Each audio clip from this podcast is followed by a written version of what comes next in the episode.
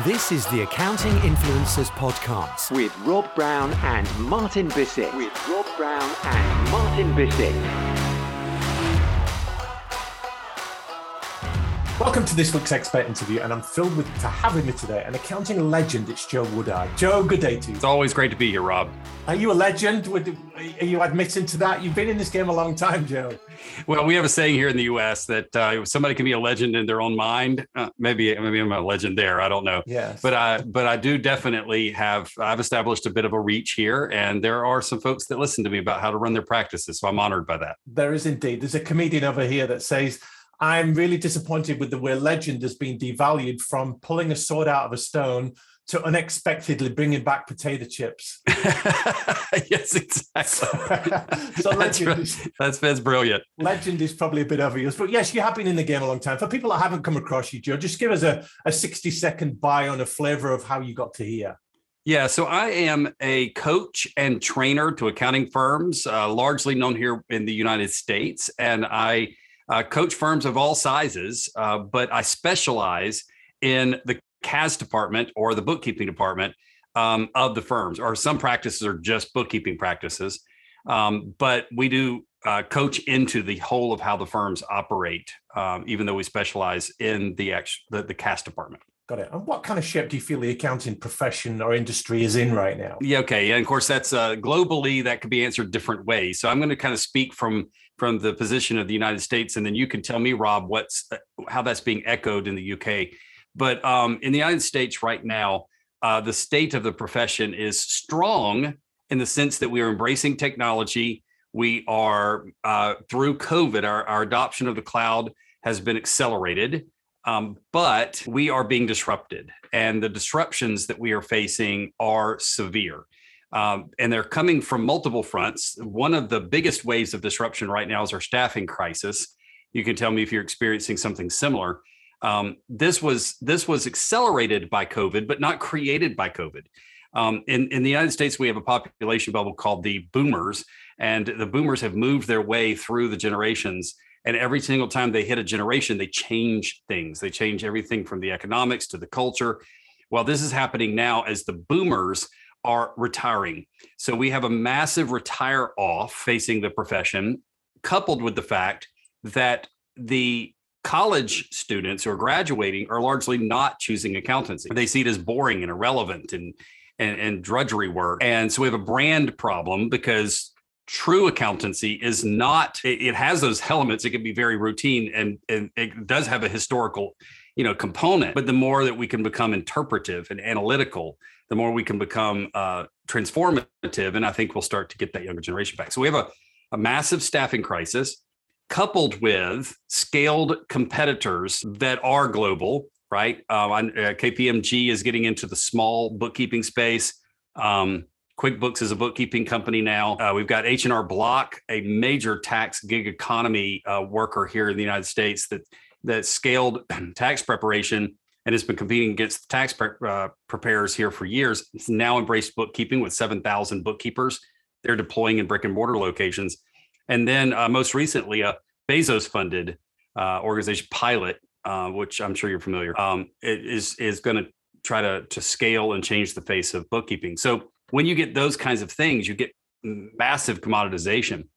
And then uh, a third leg of it is the technology piece, where we are leveraging those technologies now. That's great. If uh, hopefully everybody listening to this podcast is leveraging those technologies, but just ask the the travel agencies how this wave works. You embrace the technologies until finally the technologies become commercialized and they become commo- uh, commodities, and then utilities, and then all of a sudden uh, everybody's just using them from their desk. So, at what point the technologies we're leveraging now will become those that are used for to to fully automate record keeping processes and tax processes with just a little push over the edge? Don't know. As artificial intelligence increases, the risk becomes more and more severe. So you have technology, you have staffing, and you have scaled competitors that are all converging on the rank and file bookkeeping firms right now and tax practices. Accountants generally don't cope well with change. The profession's been ever thus. Double entry bookkeeping has been ever thus for many, many years. So, What do you see? And, and by the way, that's happening in the UK and other parts of the world as well when we talk to people. So no surprises there. What do you see as the accountants, the bookkeepers' attitude to change and disruption, Joe? How are they coping as a breed? Surprisingly, that's beginning to shift, or not surprisingly. Surprisingly, it took so long for it to shift. But um, you know, no, accountants don't like change, but increasingly, I'm seeing that accountants are um, identifying the same problems just like you said, there's no surprise there. If I went to an accounting show and said these are your three major disruptive impacts, it would be I'd get nods. They all know, and and nothing focuses the mind quite as much as a threat from behind. So if they can, if they can just now have a, a pathway, I think the motivation is there. I think the desire is there. I think the embrace of the change is there, and I think it's all about coaching and guiding at this point. So if I were to ask you what separates the good accounting firms from the great, you would likely say their ability to deal with disruption and build a thriving practice amidst all these drivers. Would it be something like that? Yes, D- disruption proofing your practice, absolutely. But underneath the umbrella of disruption proofing is sort of the question how, right? And and and so a thriving practice, what separates the practice that's disruption proof from the one that's not, is a, a full embrace of the cloud in the way you operate as a practice. There's a prevailing mythology out there, Rob. I'm sure you've seen it too. That I go, uh, my firm adopts Xero, or my firm adopts QuickBooks Online, and therefore my firm is cloud. No, because cloud is about the holistic way that your firm operates. Everything from the way it manages documents to the way it collaborates with clients to the way it manages its systems and hardware. Um, in other words, all the way down to the point where even the computer sitting under or on someone's desk is a cloud managed computer from an outsider inside IT consultant. So that the, the standard is if you can take a professional in your practice and you can place them anywhere in the world and they will be just as effective as if they were sitting at their primary desk location, then I would say you've probably met the cloud standard. when I mean just as effective, I don't mean because they prepared in advance to take just what they needed on a flash drive or just what they needed in a suitcase because it's paper or it's imprisoned into a local drive. I'm saying that without doing anything other than grabbing that laptop and going, they are just as effective on the road as they are at their desk. When that standard is met, then you are prepared in the cloud component to be disruption proof. But there's another one. That's just the work environment that's modernized.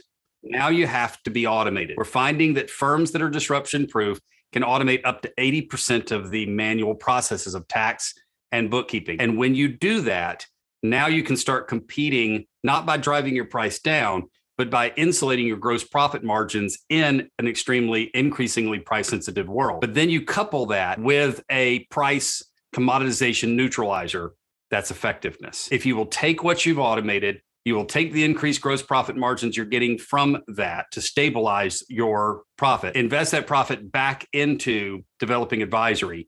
Now you can drive prices up from where you are you can go run counter to commoditization while your bread and butter staple bookkeeping and tax uh, are operating at a higher profit margin than your competitors. Mm. We'll get you back on another episode to talk about data in the cloud, Joe. I know you're very passionate about that and have a lot of uh, content about that. But for now, what have some accounting firms, bookkeepers got wrong over the last couple of years? Um, I, th- I, believe we got wrong the fact that if you just embrace a cloud GLM cloud, so that's number one. But number two, I believe that we have missed the mark on this word advisory, and we've missed it from several different angles, all the way down to its core definition. If you ask feet on the street, um, what what is advisory? Depending on who you're asking, you're going to get several different definitions even more flavors of definitions. And if you ask 10 CPAs, you'll get 12 different answers as well. Do you want? Well, yeah, exactly. I like that. 10 CPAs, 12 answers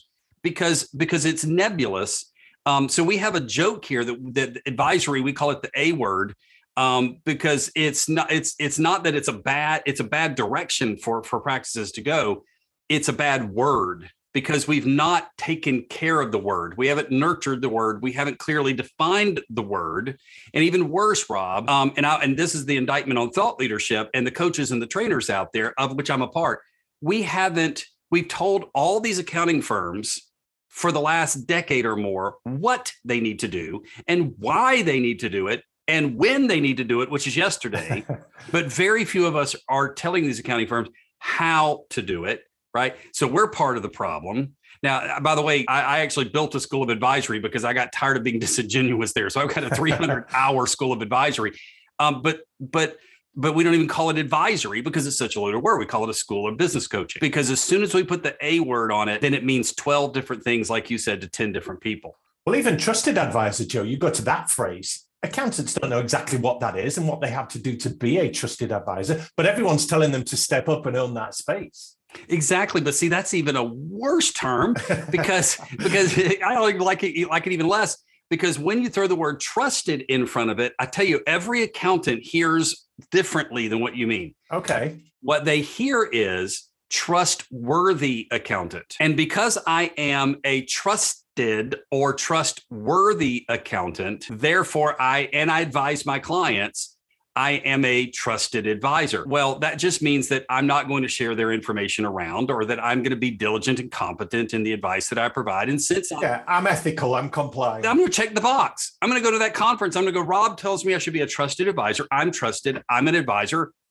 check right and and and it and so what I, I just got back from the the BDO Alliance in Las Vegas and those are some of the the the most cutting edge firms in the the sort of regional firm space. These are not small operations. They have 30, sometimes even over 100 professionals in these firms, but they're not T100 firms for the most part, top 100 size firms. So they, they sit in this spot where they, they're they have tremendous amount of resources. They have the same challenges of the top 100, but they're slightly more nimble, and they're still, uh, to a large degree, founder led.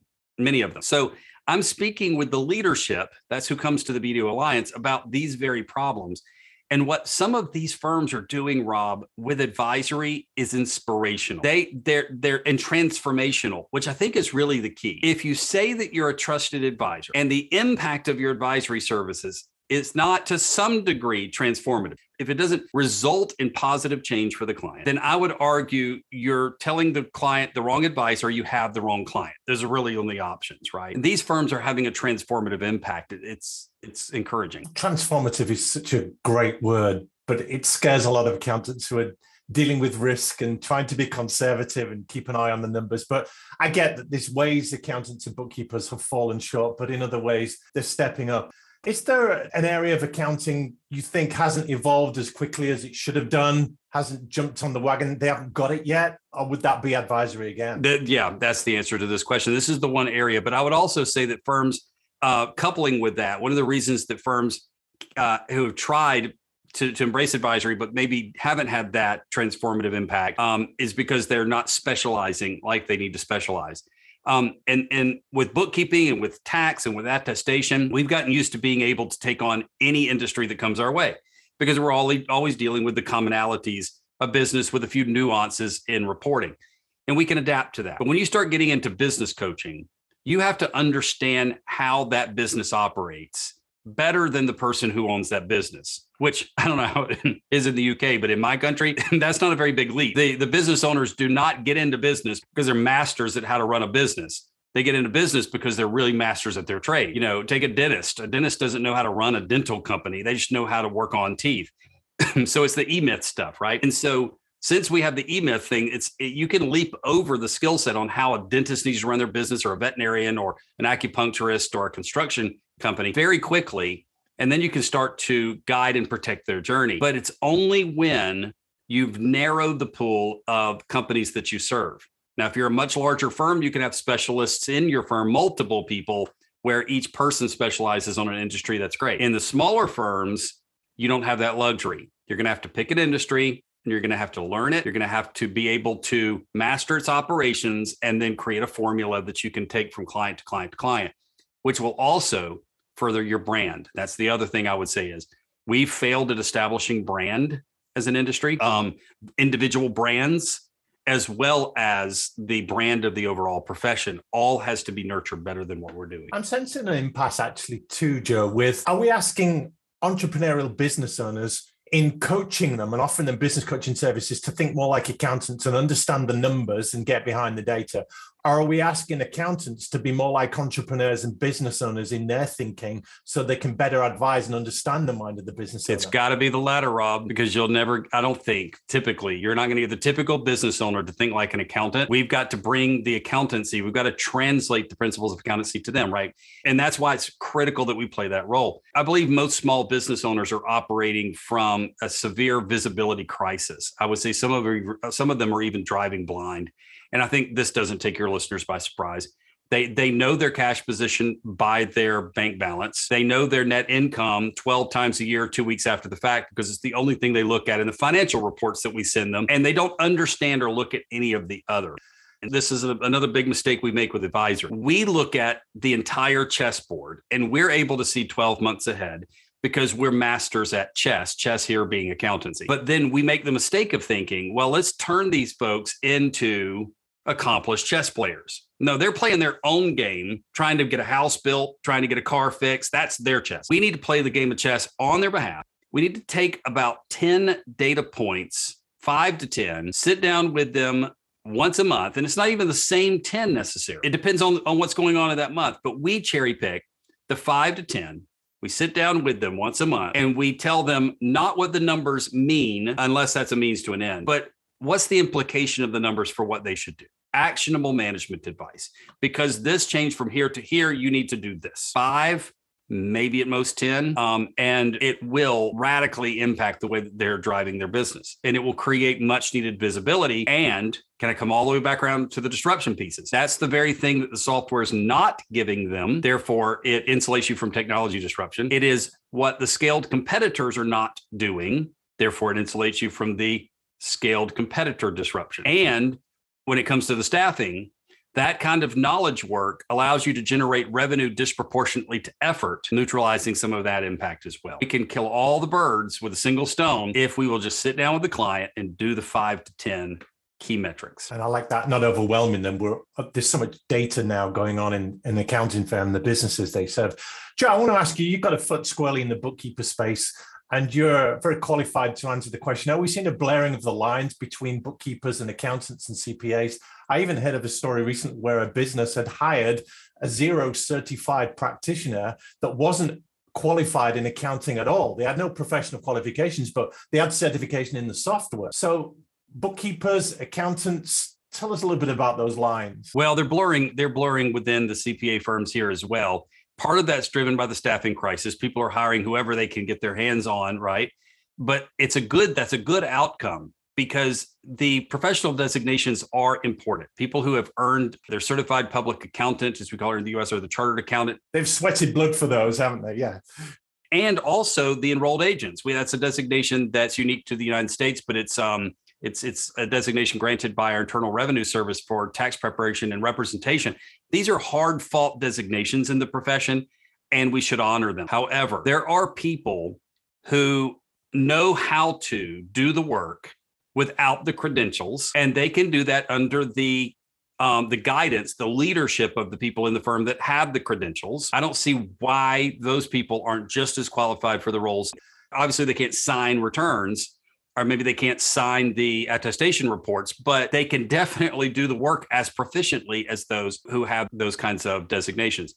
So, um, you know, in the legal industry, there's this whole para community, right? Um, in the medical industry, there's this whole nursing community comparisons break down a little bit there because the nurses have to be licensed and credentialed. But my point is, if we operate a little more like a hospital where we have various degrees of nurses before you get to doctors, then various degrees of doctors, we'll be a lot um, more capable and holistic in the way that we service our patients. And I'm using my air quotes here, where we've thought of it very lin- in a very linear way that the doctor does all the work, all the work of the nurses, and all the work of the surgeons and everything in between. And I don't mean to say in any way to disparage the, the, the bookkeepers or the non-credential tax preparers.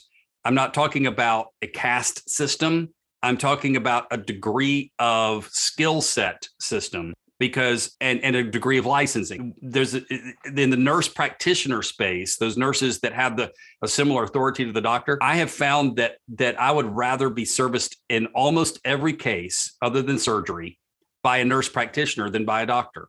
These are extremely brilliant people. They just have never gotten the MD after their. They've also got a better bedside manner. They can often communicate a lot better, can't they? So yeah, and and also their writing skills are a little better too. The uh, the point is, oh, we need we need to be looking at the profession more like a like a hospital than like a um like an MD doing all the work. That's a great analogy. And I was we did an interview with Louise Wilson of Moneypenny, who were, were at the BDO Alliance. You may have met them there, and uh, they do frontline uh, first experience calls and live chat for accounting firms. And she said, We don't need qualified accountants to take inbound calls. We need somebody with a good bedside manner, a lot of empathy to get to the heart of the problem and, and triage that, if you like, like a nurse would do, and then direct them to the right person. So who needs a qualified CPA for that? Right, exactly. And that's where the that's when the doctor is needed. You call the staff. So if we can do this, Rob, it means that the CPAs, uh, it's sort of the totem pole or the caste system that's that's been prevalent within the professions that gets torn down in a and maybe some nurses would tell you that that the doctor still there's still a caste system in hospitals and that's where the, the metaphor breaks down but the really good hospitals i would suspect are the ones where the mds fully respect the skill sets of the nurses and they work in concert they work in synergy right and if we could do the same thing with the with the accounting firms then this blend of the credentialed and non-credentialed creates a powerhouse of skills. So let's bring this plane home to quote a phrase, Joe. We started talking about the disruptive the disruption proof practice. And you gave us three great metrics, if you like, for what are the driving forces brand and the boomer black hole and the, the unattractive profession for the young ones coming in. You mentioned skilled players, really important, and then the tech that's going on there. So let's just wrap that up and turn that into practical advice for the accountants, the CPAs, and the leaders listening. What do they need to do to build a disruption free practice? First, we talked about the advisory layer and the modernization layer, but at the end of the day, it's got to be effective. It's got to be the, the entire measurement of success has to go from how accurately did I record the past to how effectively I am interpreting the present with an implication for the future. If we can do that, we will change not just the impact we have on our clients, we will change the brand of accountancy for the next generation coming in and for the whole of our business and personal clients. More analysis, more interpretation. But I've got one more for you, Rob, and that is culture. The perception of accountancy, maybe even the reality, is that we are, you know, stodgy, stiff-collared, emotionless, you know, stop just just anything that would say, as a matter of fact, we're the brunt of all the jokes for that very reason. And it's not just that we I'm not just saying that we have to, you know, put the foosball tables or the ping pong tables. That's a little bit arbitrary. What I'm saying is build a culture that transcends the genre. And that's done, yes, with a little fun. Yes, you want to have the company retreat. Yes, you want to add a little jocularity to your life. You want to hire people that add a little energy to the firm and can represent the firm with that kind of energy but but it's deeper than that. I would encourage your listeners to read a book called The Advantage by Patrick Lencioni. In that book, he details out how to establish culture through a declaration of company values, not from a PR or thin or surface application, but internally, how to use those values to nurture the kind of human to human interactions within the company, human to human interactions between your company and your clients it's game changing. Mm. So ultimately, you're saying you get the culture right, you get the advisory piece right, you'll start attracting more people into the profession. You'll maybe hold on to people a little longer. You'll create competitive advantage against scale players. You'll by necessity digitally transform because you've got to be in the cloud to deliver effective advisory. That's it, isn't it, Joe, in a nutshell? That's it in a nutshell. It's so simple. Why isn't everyone doing it? well, it's simple, but it's difficult. And I'm so glad you mentioned that word simple. It's simple to climb Mount Everest, doesn't make it easy. You just keep going up. so, but yes, it's an extremely difficult climb. And I'll tell you, the, the, the that thought leadership and the people that have the coaching and education companies like I have got to do more to create practical pathways uh, to to to not just tell people how, but to coach them through the process of change. And um, if we'll start doing more of that, Rob, then the firms will follow. Well, I'm going to ask you just finally in a moment, Joe, to uh, share with us what you feel are the two or three top skills and attributes that accountants, bookkeepers are going to need to succeed in the coming years. But before I do that, there's some great stuff you do for bookkeepers and accountants. We'll put your contact details in the show notes, but what kind of things do you help them with? Well, we do have that 300 hour uh, business coaching school. Um, and it covers six different different disciplines of coaching. You don't have to do all six. If you just do one, you can get through it in about six months, uh, three three to six months. But um, but if you want to do all the disciplines, uh, it's a three year run. You start coaching as you're going. It's not like three years then you start. Okay. Um, we also have a practice uh, advancement program that is uh, similar in scope and nature over a period of three years. You go through this and you make the changes as you go through them.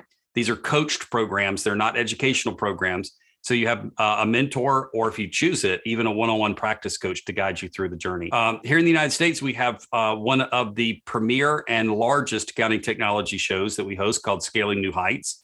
Um, and it is the only show in the United States that draws uh, almost every single general ledger player under a single roof. Um, global general ledger players, Xero, Accounting Suite, Acumatica, Microsoft Business Central, um, and, and, and more, Sage Intacct are all under a single roof. And then we have, I guess, my favorite thing to talk about. If people can check it out for free at woodard.com, we produce a reality TV show that is cable television quality called Tech Makeover. It's filmed in the reality TV format, but it's in a video case study and it documents the transformation of a small business technologically by a small business advisor. Uh, it's got a production value of $125,000 per hour. So it's serious. And the list, everybody listening to this can go watch it for free. Joe, that's terrific. And uh, just to finish, then, top skills and attributes accountants, CPAs, bookkeepers are going to need over the next few years to compete and serve their clients optimally. What would you say? Yes, they're going to need to become coaches.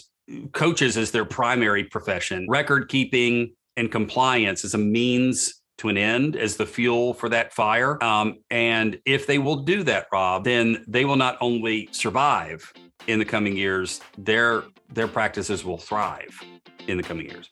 Joe Woodard, that's been world class. Thanks so much for your time and your passion today. It is always great to be here, Rob.